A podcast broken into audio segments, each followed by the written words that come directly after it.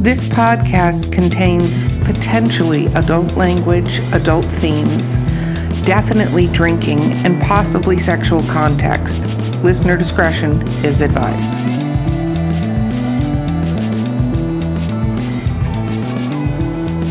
Welcome to Drinking with Authors, the podcast. I'm your host, Erica Lance. My co host today is the fantabulous C.R. Rice.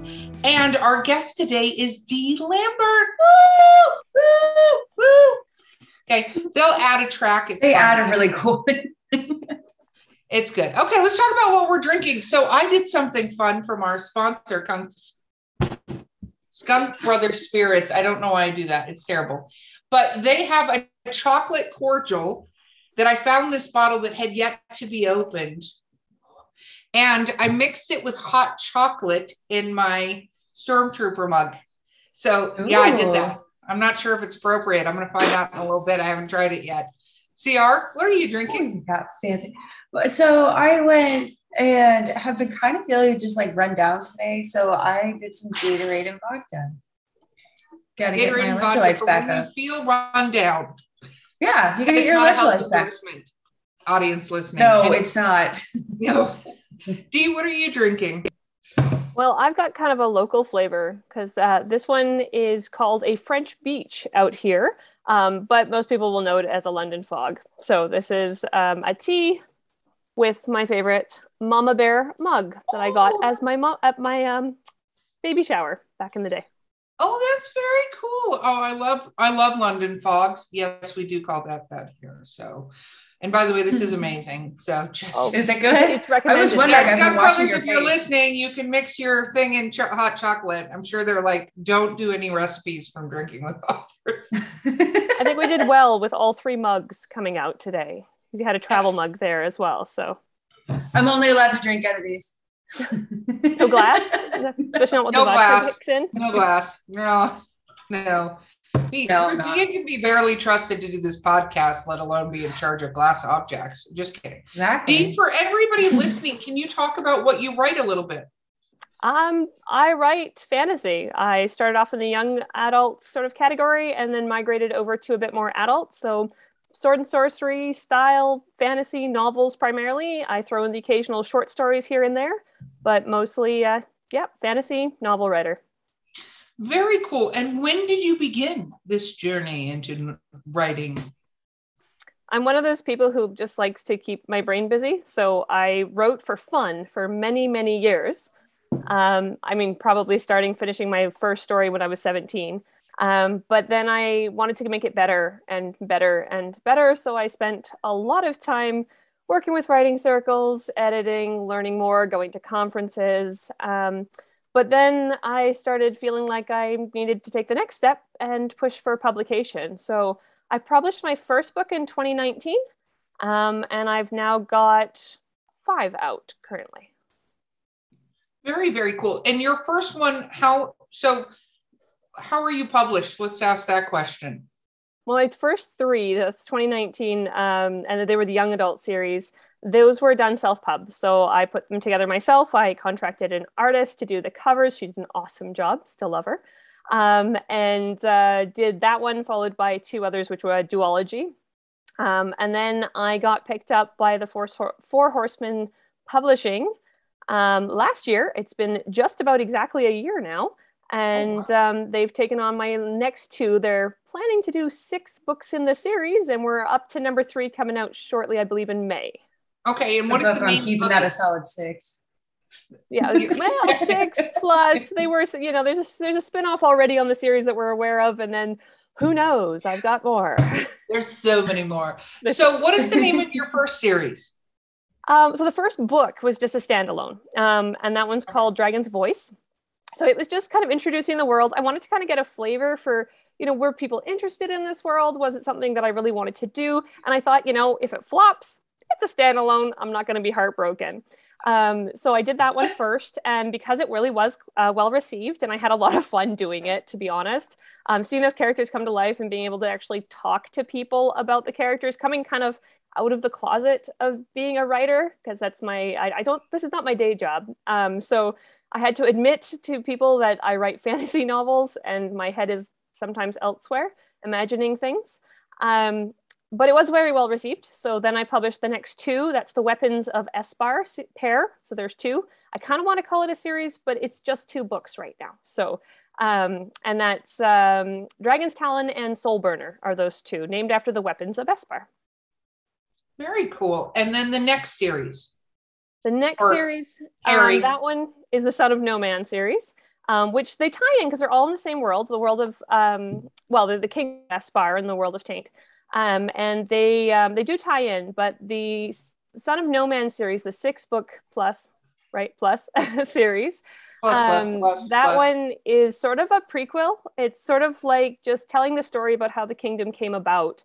Um, I wanted to show this the story of how the history was really written by the victors in the end, and so the legends that they heard of in the books Dragon's Talon and Soulburner, these legends, Soulburner making an appearance um, as well. This is where he comes from.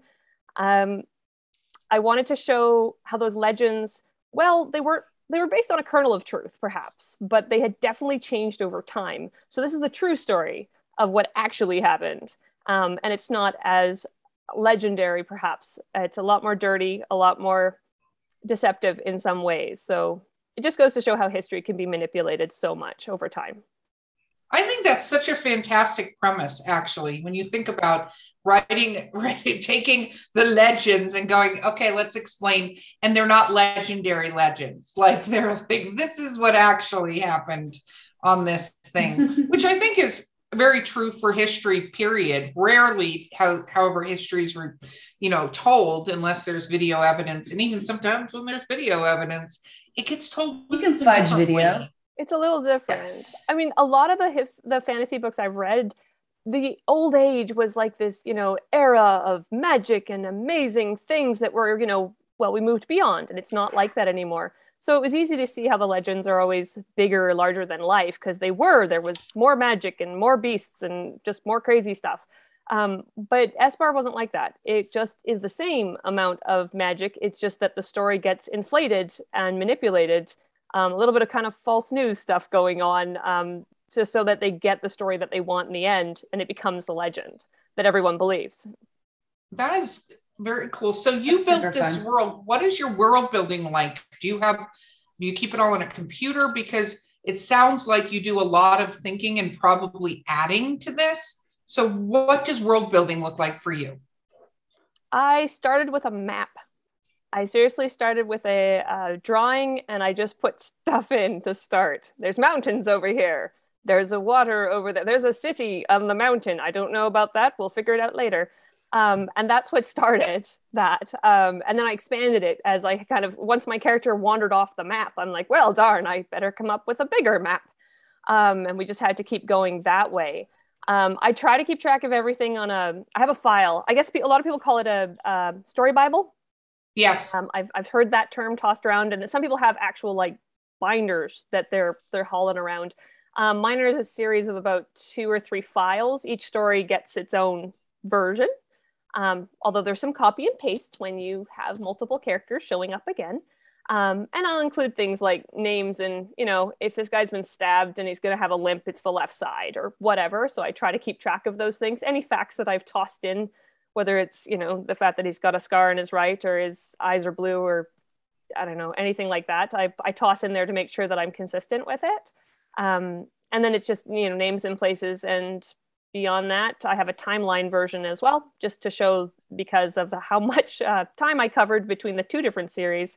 I had to track down where were you when that was happening and how long has it been since there I'm dreading the um, series plus. I think there's a time travel one coming up eventually. That's going to be trouble. So I want I needed that timeline one as well. So I just have multiple files on the computer that sort of track all the different bits and pieces, um, and uh, otherwise jot them down basically as things show up or as needed. That's very cool. What about when you're keeping track of notes? Because you said you like think about stuff. How do you keep track of notes? I have a crap ton of voice memos on my phone. If anybody got a hold of my phone, I'd probably be arrested. And if I'm arrested, somebody please show up and explain what these voice memos are since I write horror. It's it's terrible. I'm like, can you disembowel using, you know, like it's ah, like please, so please purge trouble. my search history, please, because I'm a writer and things come up on Google. Um, yes, I've done that before.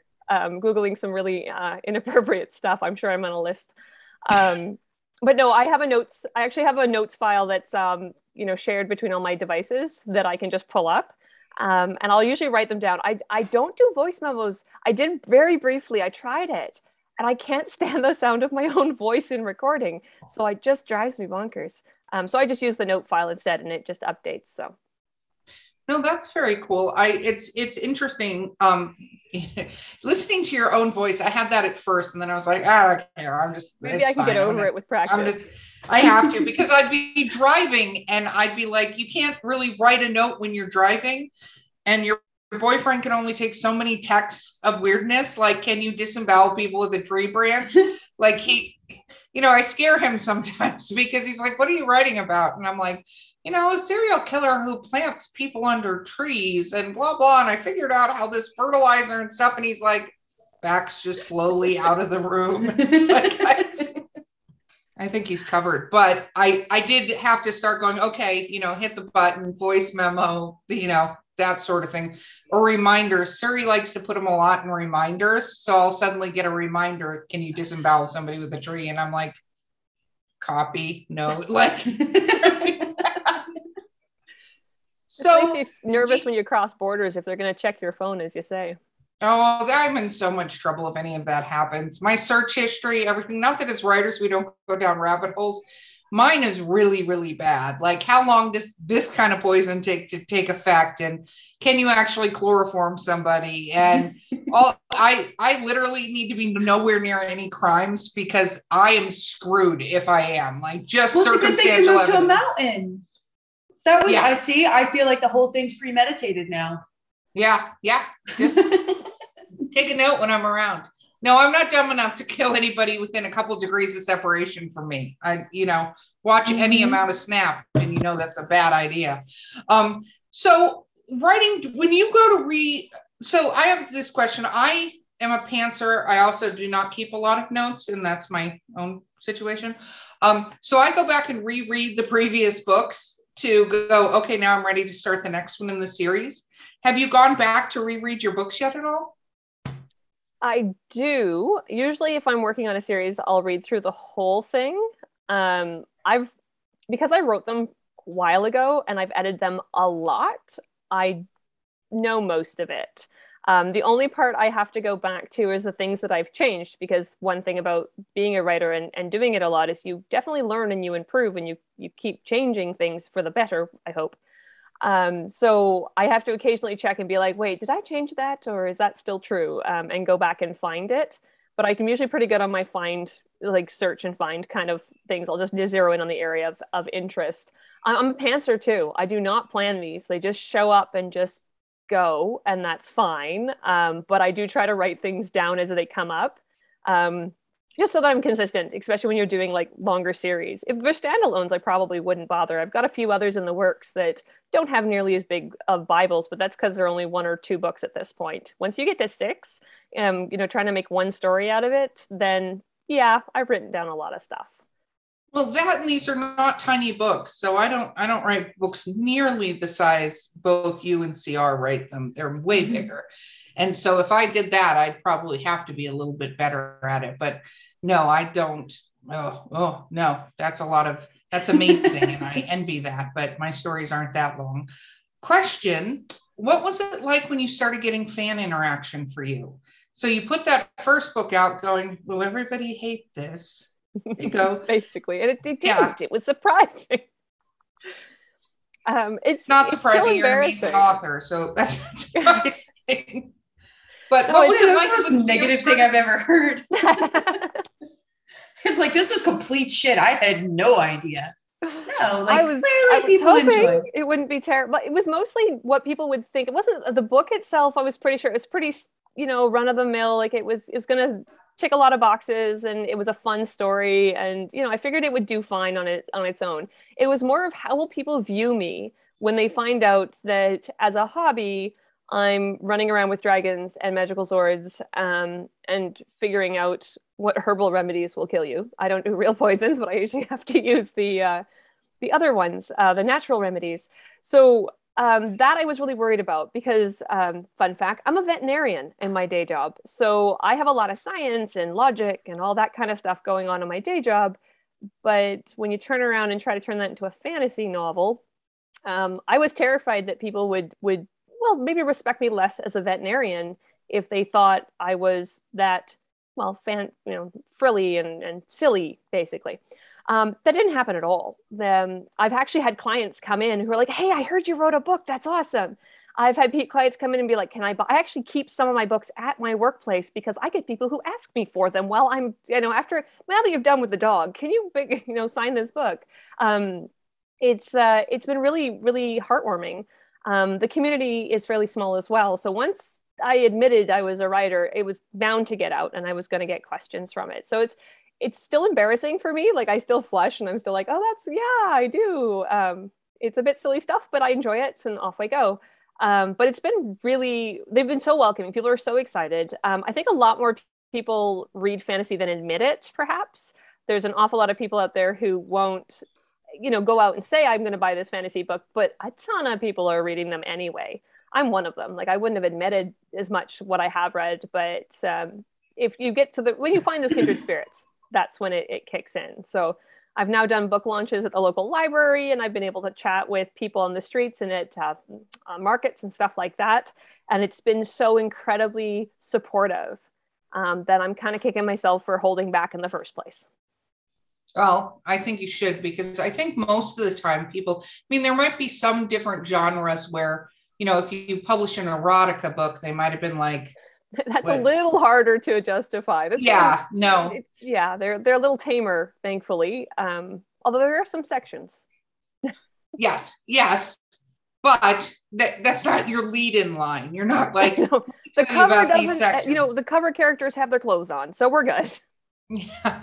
So let me ask you did you read a lot of fantasy growing up? Were you like a, a, a, fantasy nerd when you were growing up? I, I was. I read a ton of books for a lot of years. Um, you know, I'd plowed through oh Robert Jordan and I've done um, Terry Brooks and um, Terry Goodkind and all of like all the main series that were circulating at the time. I, I had read them all. And what actually happened, the reason I started writing was that I, I got kind of bored with it. I loved the ideas, I loved the stories and the, the potential for it.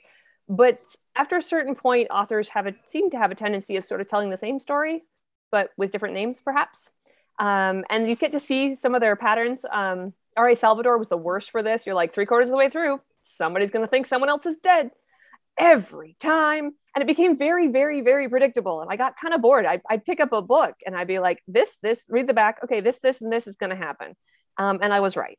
So I decided to just write my own stuff because I wanted to try something new and I wasn't finding new stuff. It just felt like we were kind of getting rehatching of the same again and again.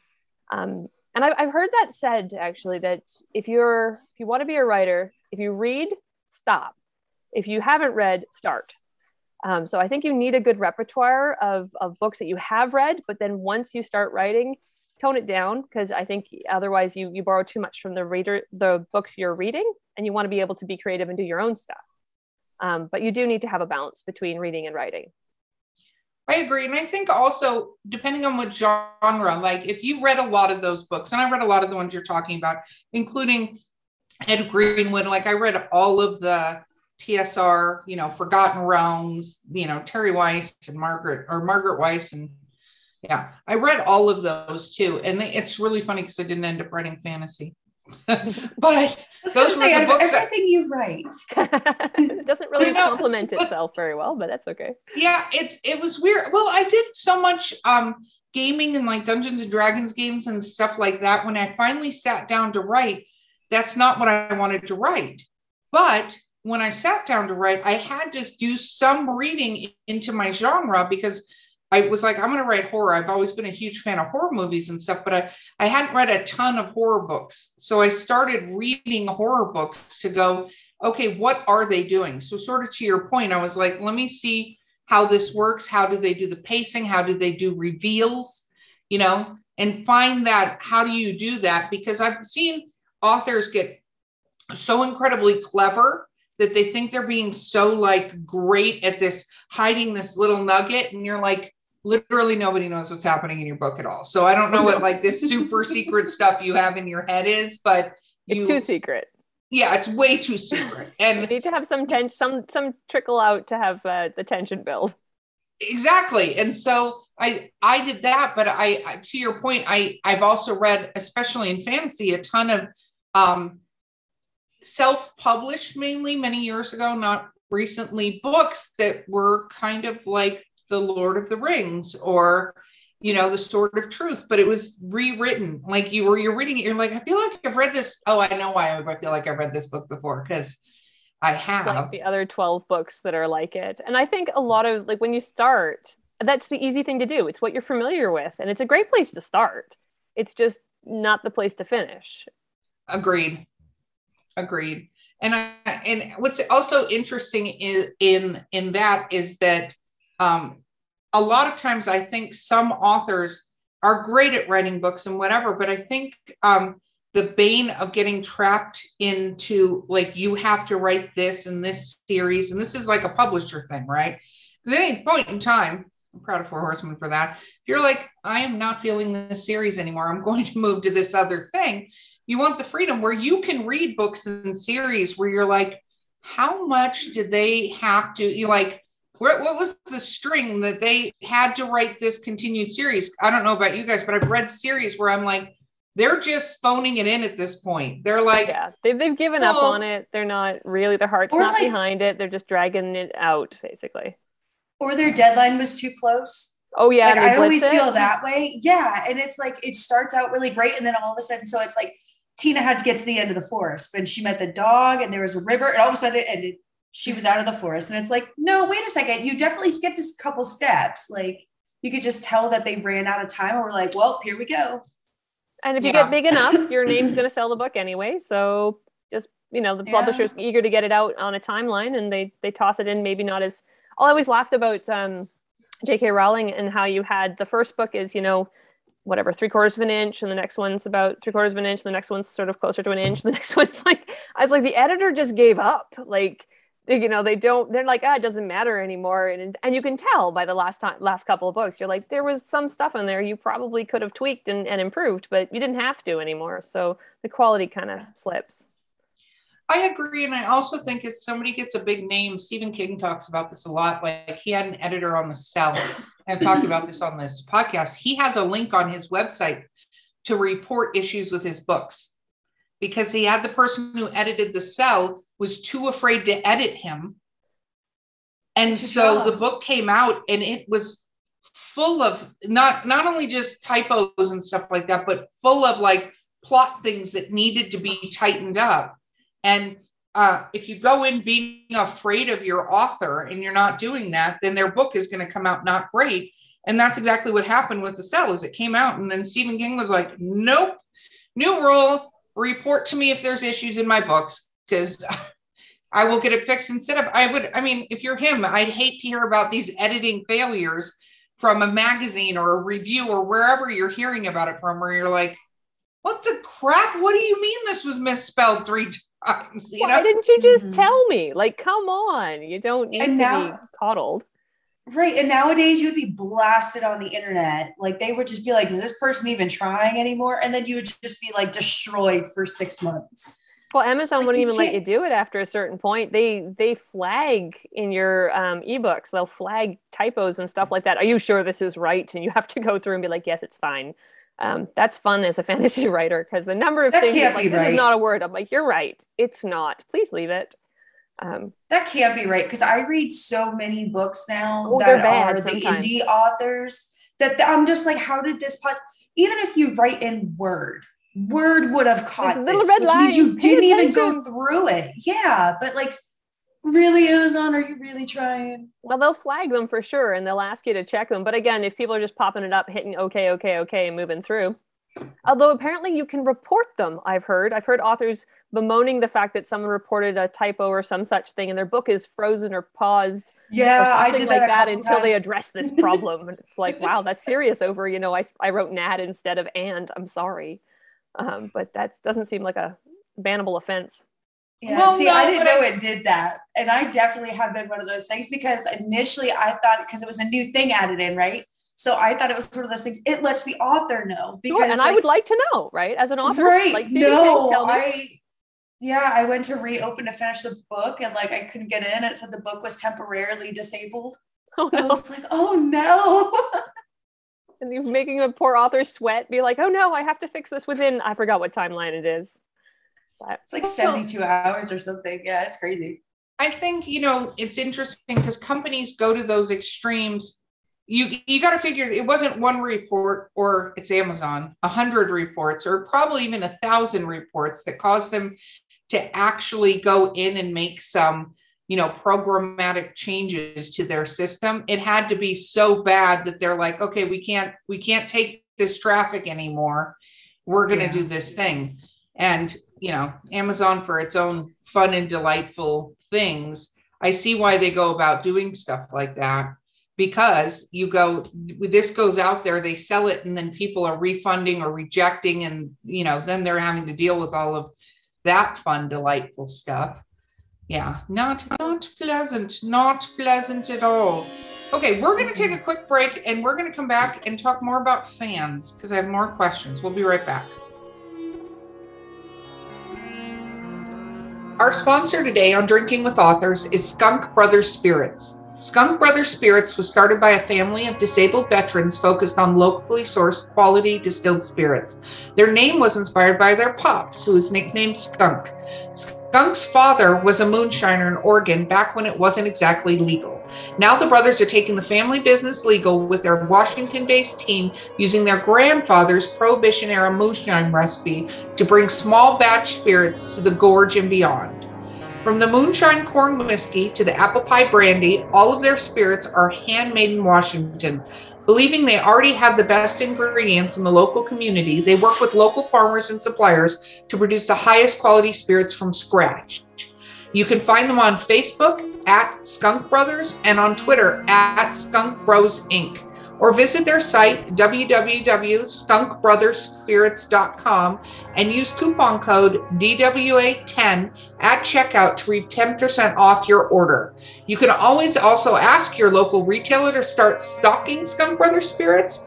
Regardless of how you get your hands on a bottle or two, grab a drink and don't forget to get skunked. Yeah. Okay, we're back. So let's talk about reviews and fan feedback. How was that when you first started getting actual reviews and stuff like that? Do you read them all? I try to, um, and thankfully, mostly they've been good. I don't think I've seen any that have been particularly abysmal or heart wrenching. Um, so that's been fun. That's good. It's it's actually I love getting reviews. Um, I get ridiculously excited about having a review. Um, you know, I'd like it to be a four or five star. Clearly, that would be much the best type to get me a nice high.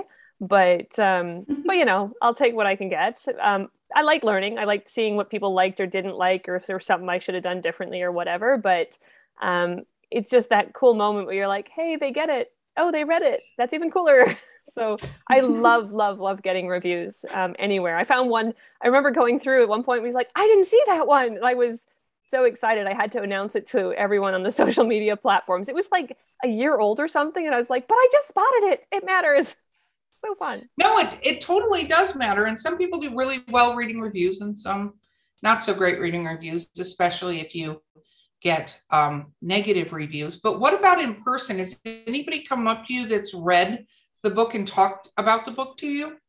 I had one at the the Christmas market because I launched right before I guess all of COVID's nonsense sort of happened. Um, so I launched in November 2019, my first book. And so initially I was at like Christmas fairs and stuff like that, um, locally again, small, small town. Um, we have a summer's market. Um, and so during um, periods where we could, you know, we're doing the summer market with the local writing group and all of that. So I'd been out and talking to people about it and the launching. But there was this one man who just absolutely made my day. I didn't catch his name and I'm feeling guilty for that. Um, we were at, I think it was a Christmas market last year, um, able to finally have people out and, and coming by and everything. And I happened to spot him like beelining through the crowds between these little aisles, right? Because I'm there. I am with the uh, Sooke Writing Collective, just a sort of a local group of writers who help support each other and um, put out the anthologies and all this kind of fun stuff. So they had a table there. I was there selling my books and helping others sell their books and everything. Uh, anyway, so he beelines through the crowd, comes up and snatches up the newest book um, immediately. And I was like, oh, you know, that's book two. You know, if you want to read book one, he's like, no, I've read all of your books. I want this one. And I was like, okay. that was just, um, he was so enthusiastic about being like, yes, I've got the newest one. Celebrant is out now. I'm taking it. You know, um, he was he was absolutely thrilled, and it was the first time I've had someone who walked up, not just like, hey, this looks interesting. I'm, I'd like maybe I'll try one of the books, or I'll pick one up for my kid, or something like that, um, or my fellow fantasy reader. Um, but it was the first time I had someone who was like, no, I've read everything you've written, um, and you've got a new one. I want this one. So that was really really exciting. Very cool. Did he talk to you at all about parts of the book or anything like that? Um, a little bit. Um, he told me, well, he told me that the first time he picked up the book, he ended up finishing it in basically 48 hours, which is very complimentary. That was very sweet of him. Um, he was excited to see where the rest of it went. Um, he was talking about how, I mean, Ryden was a different character and that he was really enjoying the going down that route, that he'd enjoyed the other ones with um, with Denoron and with Kairon and all of that, but um, he really liked Tomas, like the new character introduced in Ryden. Um, so he was like really curious to see where this was going to lead. Um, so he was, uh, yeah, they said very enthusiastic about picking up the new book and of course getting it signed. That was very mm-hmm. important to him at the time. Sorry, did you work on your signature when you first started signing books? How did that go? I sign differently quite on purpose because um, I sign things all the time as a veterinarian, and that's my full, you know, doctor so and so's name. Um, whereas I do a different signature, just the D Lambert. That's why I go as D when I'm a writer, so that it's D. Dot Lambert. Um, although one thing I started doing was dating them because I realized that um, it might matter. So I, I have a signature, and I always I had to figure out the hardest part was figuring out like a, a you know those generic catchphrases or like addresses when you're not saying, you know, dear Timothy, you know, have fun, whatever kind of stuff. If you don't have those ones and you just want to sign a few, what do you say? I worked on that for a while. I probably overthought it. Tons. What did you come up with? Enjoy the adventure. and not bad. Not and bad. What is all. the weirdest thing somebody has asked you to write in a book? Like um, when you address it to them? I had one that they had a nickname that they wanted to address it to. Um, and it ended up being something like squirrely or something like that. It was it was very different, and I didn't want to ask because it was for an adult. So I was I'm sure there's a whole story behind it, but I think that was the weirdest one. But most people aren't very specific on their address. They're like, just send you know, write it to Meredith or something. And you're like, okay, dear Meredith, enjoy the adventure, and that's it. Um, but uh, they haven't had a lot that have been terribly specific. Wow. No, and that that dating book, uh, the signature is a great idea because people will be like, "Look, I got this done in 2021. I met her in a market," you know. Because when you're big and famous, remember. everybody's going to be like, "She doesn't go. she didn't go to markets. Like that's not one day. You can't see her there." Chels, as I monopolized the first half of the entire podcast, my co-host. Yeah. Uh, so you said you're moving for more into like the adult range. Yeah. Is it because you got tired of doing young adult, or is your does your stories like follow the same characters and they have aged? Um, it wasn't that I got tired of it. It was just the way that the story went, basically, and that goes with being a pantser. You're, you're implying I thought that through. It just happened. Um, but I think honestly, though, the main reason it probably happened was that when I first wrote um, the Weapons of Esbar series, I was uh, that was one of the first stories I finished. I was 17, 18, 19, somewhere in there. Um, and while they definitely went through various incarnations and hopefully came out better for it, um, by the time I was writing Tomas's story in The Son of No Man, um, I was 21, 22. Um, so the character kind of followed me up with that. And so he was older um, and just farther along in life. So it ended up being a more adult story as opposed to, you know, finding your place in the world and coming of age and all that kind of stuff. Um, this is very different. This is more about leaving a legacy. Um, so it's more of an adult theme in general. And all of that just went along with it as a result. No, that makes sense. Um, CR writes uh, young adult, but is about to jump into the realm of adult books for her series. Yeah, they get dicey. Are they getting older? Is that what it is for you? Uh, no, it's just I each realm has a different genre to it, and so we're going kind of with a dark, darker noir theme in the next one. And young adult can obviously read it. It's not like it's getting super grungy sex scenes or anything. It's just it's a lot more violence. So it'll come with a little warning on it, and all of my characters are pretty much eternal. So like age isn't necessarily why I did young adult. So it's just situational. well, that's just it. You can have a young adult main character who's a senior, but you can also have an adult book whose main character is a child. It's not about necessarily right. just right the age of the character. It's more about what are they going through and who's going to relate the most to those experiences. Well, yeah, that's exactly. pretty much how it started. It started, you know, with a, a kind of just like a, a, fun beginning, and then it just it gets darker. So it's definitely going to be a little bit more mature next realm, a little bit a little bit more mature. It gives you a chance mature. to explore though and have fun. Like you're not telling the same story, eh, you know, that again and again and again, like so many people fall into. This is the formula that works, so I'm just going to keep doing it. Whereas I'd rather see something that's new and different again, you know. So what books are really challenging you now as a reader? Oh, right now I am for the first time ever reading the Outland um, Outlander by um, Diana Gabaldon.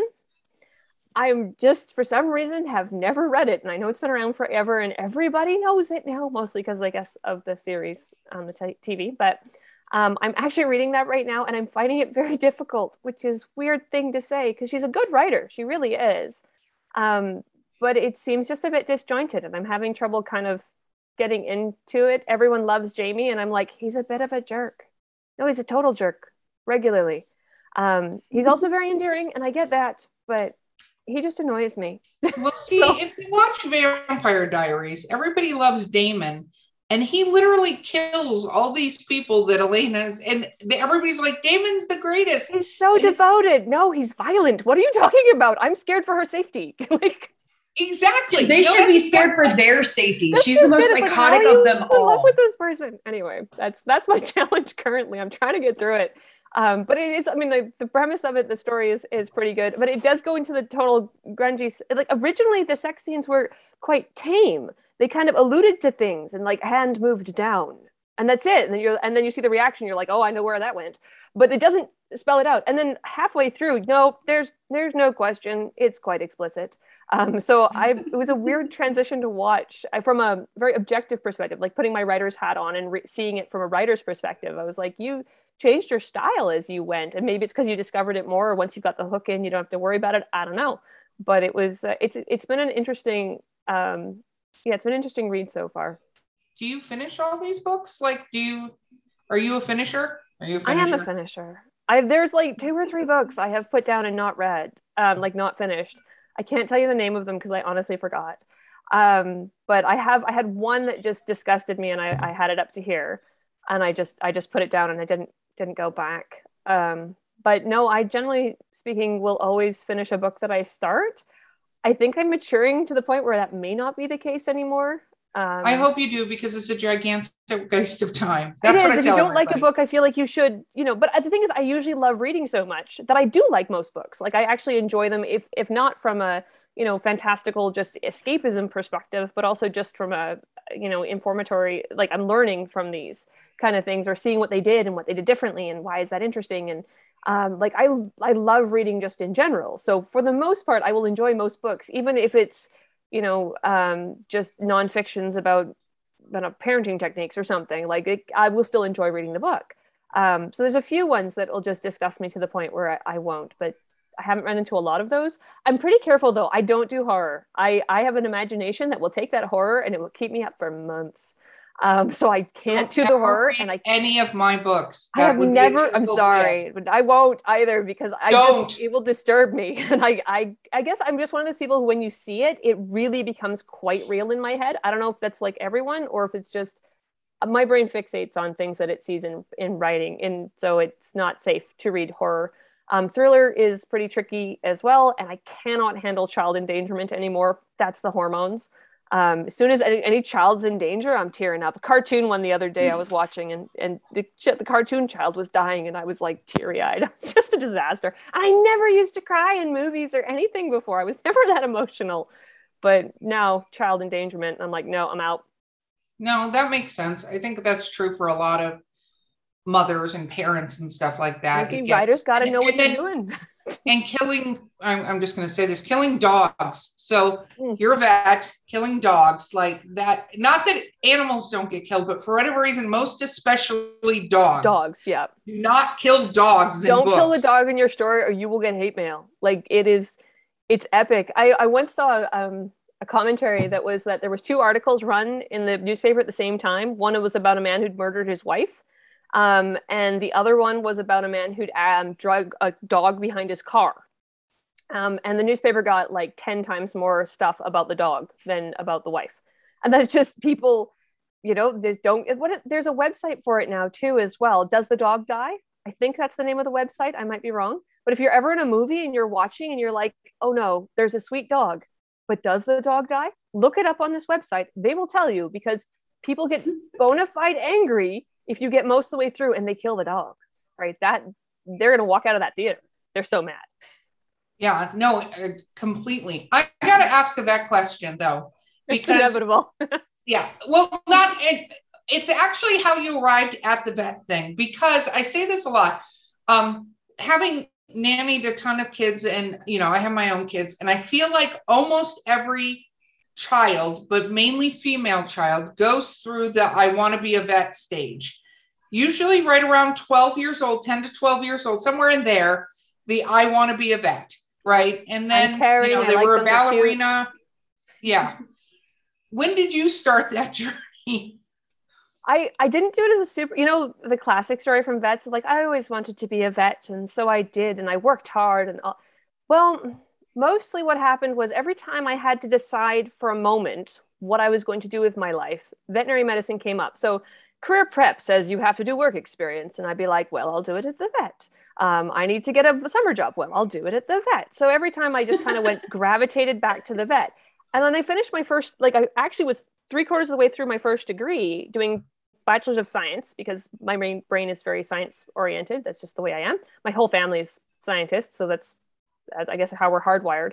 Um, so I was at the uh, University of Victoria doing a bachelor's of science. And I got to year three, just about to start year four, and I'm thinking, well, I better figure this out. I'm about to graduate next year, and I need to decide what I'm going to do with it afterwards, right? So then, you know, the the crux comes, and I have to make up my mind. So I went and I volunteered over Christmas at a vet clinic because that's what I always came back to. Um, and you know i just i loved the mix of science you know thought you you have to problem solve you have to use the facts that you've got um, but also talking to people engaging them educating um, all of that came together I, I liked that every day was different you didn't have to do the same in a day in day out you actually got to you never knew what you'd see in between you know the next day so um, I asked them to be my sponsor for or my reference for applications. And uh, I applied my first year with very little experience, which means I was not high on the list to, to get in that year. I worked the next year to get my experience up. I was number 19 out of a system that took the first 15, and I missed it by that much in, from BC. Um, so I then decided, uh, so help me, once I decide I'm going to do something, publishing is an example of that. Once I decide I'm going to do something, I go and do it. And so I applied abroad and decided I was going to do, and I went to school in Edinburgh um, and uh, got my degree. Oh, wow. And then came back. That's very cool, though. That's so, awesome. how long were you over random. there? I was in Scotland for four years. Um, I got into a couple different vet schools, but I went to Edinburgh um, because my main mentor, um, Dr. Smith, who's over at Anacare, um, I, I, loved his style of medicine. The fact that he was honest with people about what to expect, he really focused on communicating with them. I loved it. Um, so I figured if that's where he went, that's where I, that must be a good school. And he and and he told me that if I went to Glasgow, he'd never talk to me again because there's a there's a rivalry between Glasgow and Edinburgh, a good old healthy rivalry. Uh, anyway, so um, I was there for four years. Got to travel parts of Europe as a bonus. Um, got got my degree from the school um, whose graduates started the schools in, in Canada. So I went to the motherland basically for vet school. Oh wow, that's very cool though. And then the writing. So you, you were 17 when you started writing. When I started, like, finished my first novel. I mean, I've been. I have this terrible story from when I was four that my mom just gave me for Christmas that she kept from when I was four that was like, uh, once upon a time, there was a princess. She lived in a castle. She had a dog. She loved her mom. The end. that was my first story. Tell me more. That's an Netflix series. Where is the second book? it's a short what story. What happens with the dog? Flash fiction. We'll just call it flash. Fiction. What kind of dog? and does the dog die? Um, yes. no, no, no, don't say that. No, saying it just took so dark. no, anyway, so I've been writing forever, but I finished the first book when I was 17. Um, but no, I, I actually wrote the Son of No Man series while I was in vet school. I had planned to stop writing in vet school because I was like, you know, I'm not going to have time for that, you know, silliness. Basically, I I need to focus on my studies and devote my time to, um, you know, studying and, and learning and all these extra stuff. Um, and I went one week without writing or editing or doing anything, and I legitimately got the shakes and anxiety attacks. Like I went through what is equivalent to a withdrawal um, from writing. My brain needed it because if, if my brain doesn't have like to focus on over there, it's winding itself up and getting all panicky about stuff. So this is my therapy. It's like, no, no, no, don't worry about whether or not the car is going to crash. Kittible's still stuck in this well over here. Could you please figure out how to get him out? Right. Um, so just redirecting to it. Um, and so when I stopped writing, I, I got really, um, my, my mental health was terrible for that, that week period. Um, and when it finally clicked as to what was happening, I turned around and just was like, screw this, I'm, I'm going to write. Fine. You know, I'll just fit it in between stuff. Studies are priority because this is why I'm here, but I will write. It's, it's clearly important to me. Um, and so I did. I wrote um, the first book, Ryden, I, I wrote in about eight months, the first eight months of vet school. And the series was completed by the end of my four years, the six book series. Yes, that's amazing in and of itself, which is awesome. And I think it's interesting that you say that because um, I think for overthinkers, and, and I'm not trying to put words in your mouth, but for overthink, I'm an overthinker. Like I am an overthinker. Overthink. I do not, and I make no bones about it. Totally. Yeah, I would. Uh, I will all the way down the path, down the rabbit hole, through the rabbit hole, into what like I'm gone. And I think it's true that writing helps you kind of just get off of that path because you have to focus on doing this other thing. And it is very relaxing when you're able for you know it's re- very relaxing to be thinking about those things. Of course mine are very dark things. I was things say, i don't know how things, relaxing yours are if you're well you know murdering people. she gets out some of that repressed anger is what it is. Mm. well put certain people's faces on there or or something and just well if, you know what's interesting is i do hr for a living. I've talked about that on the show. And the things that people will do, I could never write in a story. We've talked about this, like fictional things, people, uh, non-fictional things people will do, like people will do in real life. If I put them in a story, nobody would ever believe that that story was accurate. The stranger than fiction problem. Yes. And so when I when writing my stories, what's neat about it is I go, how do I build up to this? And my stories don't have happy endings. So how do I end this where I'm invoking the right emotions that I'm trying to invoke. Nobody goes, Oh my God, I read that story and it made me feel so good. And I was what? Like, that's not the end result of reading Erica Lance. Like, it's just not. So, um, but it's for me, it's that part because it is horror, because you have to put the suspense in it. It's not gore, it's actually horror. And there is a difference between there's blood everywhere. I mean, you see that in movies and stuff like that too, where I like a horror movie I don't like a gore fest movie. Like if it's yes. if it's just going to be that everywhere, I'm not interested. So for me, it's the figuring out how to lead up to it and how to put the right things in that make it challenging and relaxing to read. Although I'm not going to lie, I have scared the shit out of myself and had to get up and walk away from the computer when I'm writing in the middle of the night. And then I'm like, ah, like, you know, go all of a sudden I'm hearing noises off and I'm like, great, my house is haunted. I'm leaving. Let's go. I'm burning it down. It's all That's just probably a good sign. It's probably a very good Cleanse sign. it with fire. I think the other thing is, is like I tried to. So I tried to branch out and read a couple horror stories. Like I've read a little bit of Stephen King, and I've done something. Some of the things that get me with some of the newer horror writers is it's just gross. Mm. It's like like it's not the new way of saying it even yeah. here. Yeah, it's not scary. It's not even that. It's just like why? Well, like, and I think that's why? kind of going towards the gore thing is like I saw that I remember one of the first times I saw that was, I mean, Nightmare on Elm Street was a gory movie when it first came out. and it was terrifying. I mean, they got a little cheesier, but it was a terrifying movie. Something was attacking you while you were sleeping, right? Like this was, and there was dead bodies and stuff like that.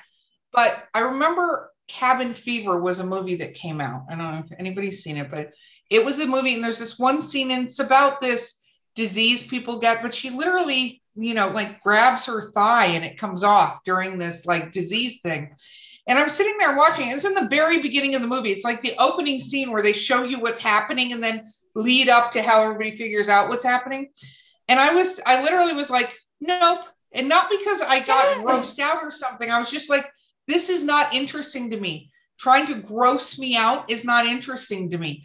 Now it's trying to scare the crap out of me. That is interesting to me. Like that tingling, like you know, thing. Yep, you start getting the adrenaline spike. Yep, yes. get your heart pounding for sure during those ones. Exactly. And and that's what I want is like the, you know, I was talking to um some writers who were writing about a haunted house thing, like a haunted house, not a haunted house, but a haunted like trail thing that's been in place for years and years. So they wrote a fiction book based on the characters in this haunted trail thing. And I said, you know, and they've gone to it for several years. They go around and go to these. And I was like, why do you want to write? Why do you like this? Why do you want to write? Do you get scared? And they're like, we get scared all the time, but that's what's fun about it is that feeling right about when you're like the adrenaline, right when you're about to be scared. They're like, that's what's so amazing about it. And I was like, that would be cool. That's that's what I want to invoke. I want people to read my book and then not sleep at night by the way, that's what I I put in my my book is things like sweet dreams. Hope you have a good night's sleep. Like right at the end. Thank you and sweet dreams. Exactly. Okay.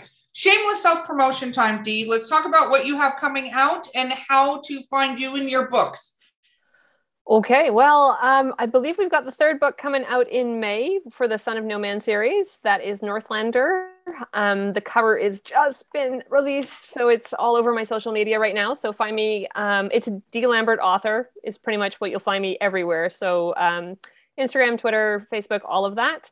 Um, books are oh, and of course the website deelambertauthor.com it's probably the easiest place to launch off of because it's got all the links there, all the books, all the series, all, you know, if you want to pick up the oh, audiobook, brand new. That's so exciting. Ryden has its own audiobook now, which um, I'm looking forward to hearing Celebrants. So that's going to be fun.